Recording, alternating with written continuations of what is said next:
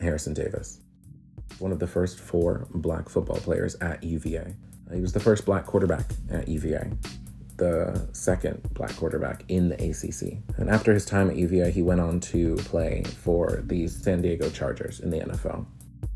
To be the first black quarterback at U V A, the second black quarterback in the A C C, it was not only uh, you know, amazing and impressive and successful, it was also dangerous. Uh, Davis received hate mail from the K K K, threats to himself and to his family. He was on the receiving end of multiple flagrant tackles uh, and dirty hits. And in one particular game against the University of South Carolina, uh, he actually ends the game with two dislocated shoulders, uh, unable to raise uh, both of his arms above his head. But the following game uh, is against a rival, Virginia Tech. Uh, and so he's still chosen as the starting quarterback for that next week's game. Uh, now that game uh, is off to a rough start. Uh, Davis throws two interceptions, both of which are converted to touchdowns. And so he receives this chorus of boos and uh, racial slurs from the crowd, from the home crowd, uh, from his peers and fellow students. Uh, so he receives this chorus of boos and racial slurs, and when he's about to come back onto the field, now down fourteen zero, uh, he comes onto the field Uh, and approaches the crowd, approaches the home section of the crowd, and he flicks them all off, showing them the middle finger. And then he goes on to lead the team to victory in this game. And this single moment, this kind of just awesome act of defiance and resistance uh, proves to be just as important as every bit of the, the trailblazer that he is.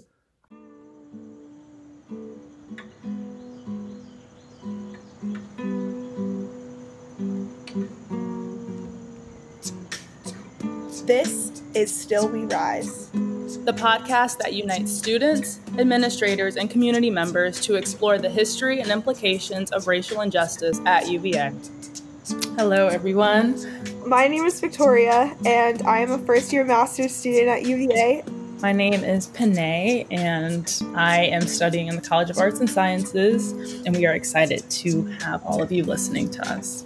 Race factors into the entire system of collegiate athletics, from what athletes are able to take out of their academic experience to how they perceive broader issues of racial injustice. Still We Rise is a Reflections original podcast with support from the U V A Democracy Initiative's Memory Project. We are proud to represent Reflections oral history through this thematic exploration of race, equity, and equality at our institution. Each episode is produced by U V A students. But we want to preface this episode by noting that we don't have as much information about Black non-male identifying athletes. And in addition, um, when we refer to male identifying and male, we are including both cisgender and transgender men in our analysis. So we don't have as much information, um, but we also recognize that their experiences are equally and also more extremely important. And so we wanted to create ways for these athletes to share their stories as well. And there will be more on that later. To really understand athletics at U V A, we have to go back before Harrison Davis to nineteen fifty-seven to the story of a man named Ray Dennison and the origination of the term student athlete. You support the Constitution of the United States, so help you God. Please be seated. Ray Dennison was an offensive lineman for Fort Lewis A and M, and as he was competing, he suffered a head injury that ended up shattering his skull, and he he ended up dying because of this injury. Molly Harry is a P H D student and professor at U V A who researches collegiate athletics. Dennison's widow filed for death benefits since her husband's death was the result of what she and her legal team perceived Um, him being an employee of the institution. So the N C double A and Fort Lewis A and M said, no, no, no, uh, hold up here. We're going to take you to court. And I believe this is one of the most important court cases in athletics, um, intercollegiate athletics history. Um, and this is where the N C double A creates and introduces this term student athlete to its membership institutions and to the public at large. The N C double A essentially argued Dennison was a student athlete and therefore could not be an employee of the institution at the same time. So thus, as a student and not as an employee, uh, the widow wasn't eligible for benefits of any kind um, as the result of his death. So the court ends up agreeing with the N C double A and the institution, and this sort of solidifies the term student athlete, the notion of amateurism, and their relationship with college athletics um, up into this point in time.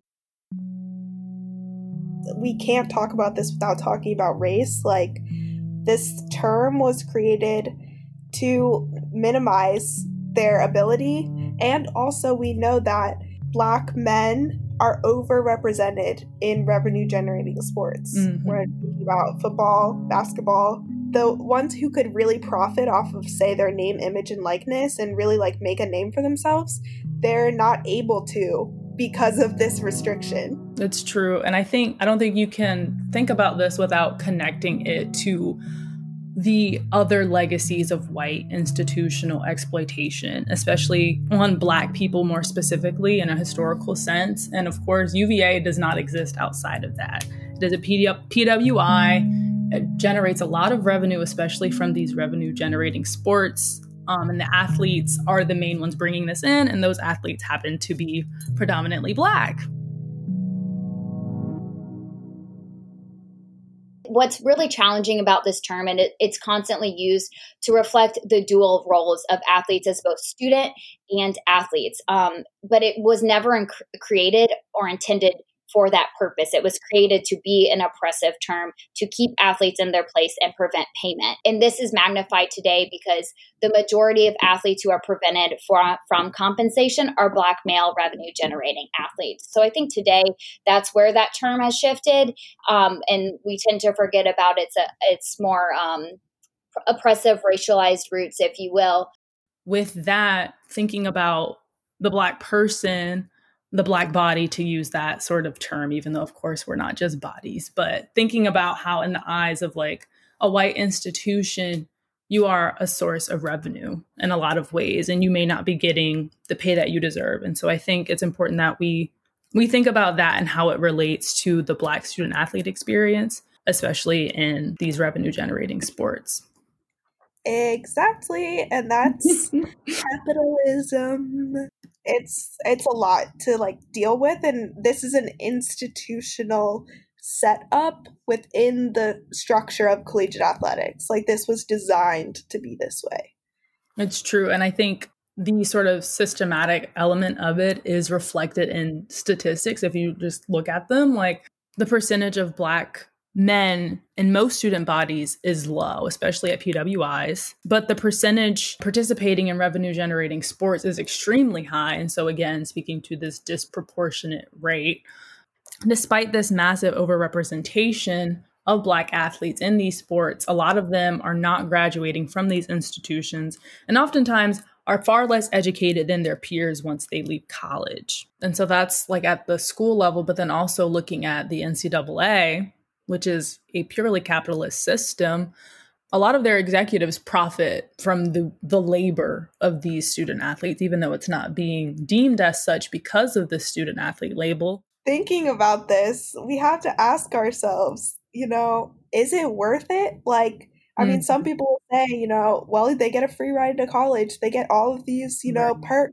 and fame and all that. But is it worth it? My whole academic schedule revolves around my athletic schedule, what I'm available to do.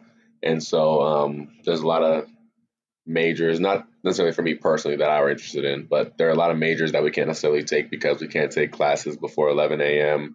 And um, we can't really have internships, externships, stuff like that outside of uh, outside of the season because we have to be here all year round. This is Charles Snowden, a senior outside linebacker at U V A. There's clearly an enormous amount of time and effort that goes into the development of these athletes' skills, and yet their efforts are seen as lesser than another class or endeavor. Oh, yeah, definitely. Um, I think that, one, um, football in itself is another class. And so if I started speaking football to a lot of people, they wouldn't understand a single thing about it. And so that right there is a lot to learn, a lot to memorize. And so that is brain power right there. And also just, I mean, uh, athletes are just really coachable. And here's Molly again. I think, and this is sort of a fairly controversial opinion, but uh, we can develop a curriculum or a major in athletics and really add more academic components to this experience. I think it's only going to heighten athletes' academic and athletic performance and really just show people that it can be a viable educational avenue. Uh, many go on and, and compare athletics to music students and music majors. So why can they practice a craft that is performance-based and receive academic credit and, and whatnot for that, but athletes cannot? Why is running a route and knowing X's and O's seen as a detractor or not educational when reading music is? When I first heard Molly talk about how music majors are treated differently from athletes, mm-hmm. that literally blew my mind. Like, I was a marching band nerd all through high school, loved band, and I committed everything to it. But it's so true. Like, why is why are there no majors in like athletics? I don't know. People somehow that's sort of attributed to like some like intellectual endeavor, or like some, I feel like in a lot of ways it's like a class marker to do that. Whereas I feel like a lot of sports, especially revenue generating ones, aren't given that same level of status. And so you don't have like academic institutions like U V A taking the time to really develop a curriculum out of them. Rather, you just have the like collegiate athlete experience bisected between their athletic experience and then having to be a student too, which tends to fall by the wayside, as we saw with what Charles was just saying.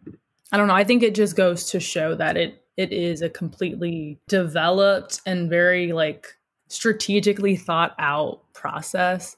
A lot of people don't approach it in that way because it's not a more traditional intellectual strategic craft. Yeah, exactly. And I think that's really frustrating that academia in general doesn't recognize the inherent value of athletics as an intellectual, physical. It's like all of these things that are com- combined into this one awesome craft that people are really talented in. And let's not overlook the fact that a lot of these students may never get the experience to have an internship, get a job, or do even certain majors just because of their participation in their sports. We are denying our athletes a significant portion of what you gain in college. And it also says a lot that I had never even thought about athletics in that way until Molly talked mm-hmm. about it. Like, our minds are so, they're so conditioned to believe like in the system that's already there that we could, I couldn't even imagine it. Thinking about that, this then begs the question of what actually does qualify as an area of expertise in the academic world. Like, where do we come up with this criteria? Um, who gets to determine what it is? Who got us sort of thinking about this idea that crafts involving the body in a more like physical embodied sense are superior in a sense to those that are more conventionally like intellectual or philosophical or whatever, because I do think that that is a significant part of why people don't think about athletics and the student athlete experience more specifically in that sort of way. Yeah, I mean, it's it's about power and who has the power to influence and to define what is intellectual and what is seen as valuable. Mm-hmm. So if you think about the overrepresentation of Black students in revenue-generating sports, then possibly developing an academic curriculum that has both usable and marketable skills that can help them post-graduation could probably go a really long way in terms of helping Black student athletes succeed after they graduate, of course, even if they don't go pro. And there's someone at U V A who's been thinking about this a lot. It's still very much a dysfunctional narrative that plays out in very dangerous and slippery ways, particularly when I think of the youth who pursue that and the large percentage of such youth that will never attain that, yet still find themselves exploited by that and uh, and and and their educational attainment process in many ways hampered by it. Professor Harris studies and works to improve collegiate athlete mental health, focusing more specifically on Black male athletes. Recognizing the, the shoes that are that are being walked in every day by student athletes. It's not easy. Um, and the very thing that might have them to thrive in their athletic arena, like the resilience, the drive, the perseverance, um, those can be the very same things that can work against them in the thriving of their mental health. Professor Harris created the M P three program, which is designed to improve high school athletes' mental health and their own self-image and self-efficacy. So M P three started by me going to local schools and connecting and collaborating in such a way that I was running groups, co-leading groups with counselors. Um, and those groups were comprised of uh, predominantly Black male student athletes, who, uh, like my former self, not exactly like me, obviously, but who also had incredible potential, leadership potential, but were not necessarily tapping in that potential uh, in the ways that they could. The primary goal of M P three is to see these young men thrive in and out of sport. So again, it's not a discouragement from sports. It's far from that. It's actually heightening the awareness of the skills that are de- being employed in these spaces, but somehow missing in these other spaces, and and helping them see those connections and build their sense of self-efficacy um, toward that end. I think it's about having a more holistic and variable sense of self, where like all your eggs aren't just in one basket, that being like football, for example. You have different hobbies, different interests, different areas of self-worth that all come together to make you. And so you're not completely down or super hard on yourself if you like don't perform well on the field or at practice or something like that. But I don't think we usually think about that in terms of mental health, because for a lot of people that isn't the center of their universe. Um, but it, it is important, especially thinking about how much emphasis is placed on perfection mm-hmm. um, in our society, and how much emphasis is placed on sort of leveling up all the time. Because after all, what happens when your career ends? You know, at some point, the air is going to come out of the football and we're all going to stop playing. And I think that making sure they understand what's important, and being a student athlete is important, because when your football days are done, you need something to fall back on. And that was one of the hardest lessons that I learned. And I would probably encourage young, young student athletes is find something that you are interested in and not just something that you can graduate in.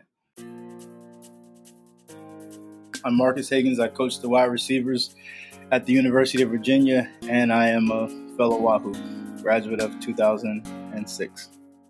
And there was a probably about a year where I was really depressed of, I didn't know who I was or what I was good at, because I had given football almost twenty-two years of my life. And that's all my life really had been, was football, football, football. You graduate, go to the N F L, football, football, football. And then you go to practice one day and you get hurt and you never play again. And then it's like, all right, well, what else are you good at? I had no idea.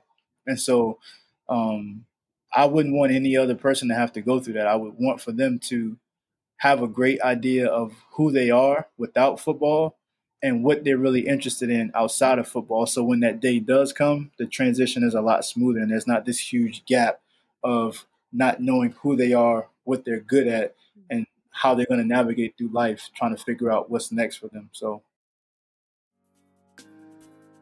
do you feel as though you are prepared to enter a professional world outside of um, football?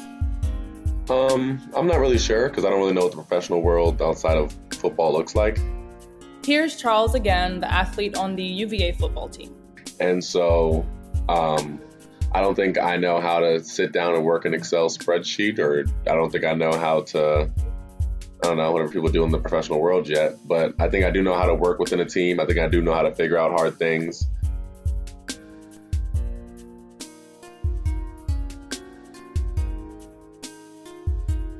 The history of the term student athlete and the academic implications of racism in collegiate athletics are only the first part of this story.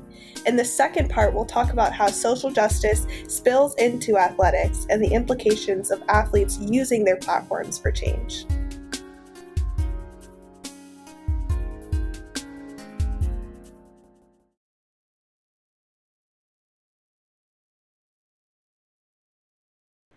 That's it for this episode, but we'd love to keep the conversation going.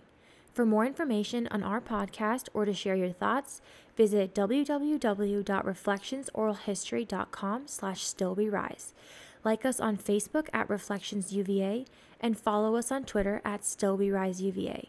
You can also find all of our links below. Give us a follow and share with your friends.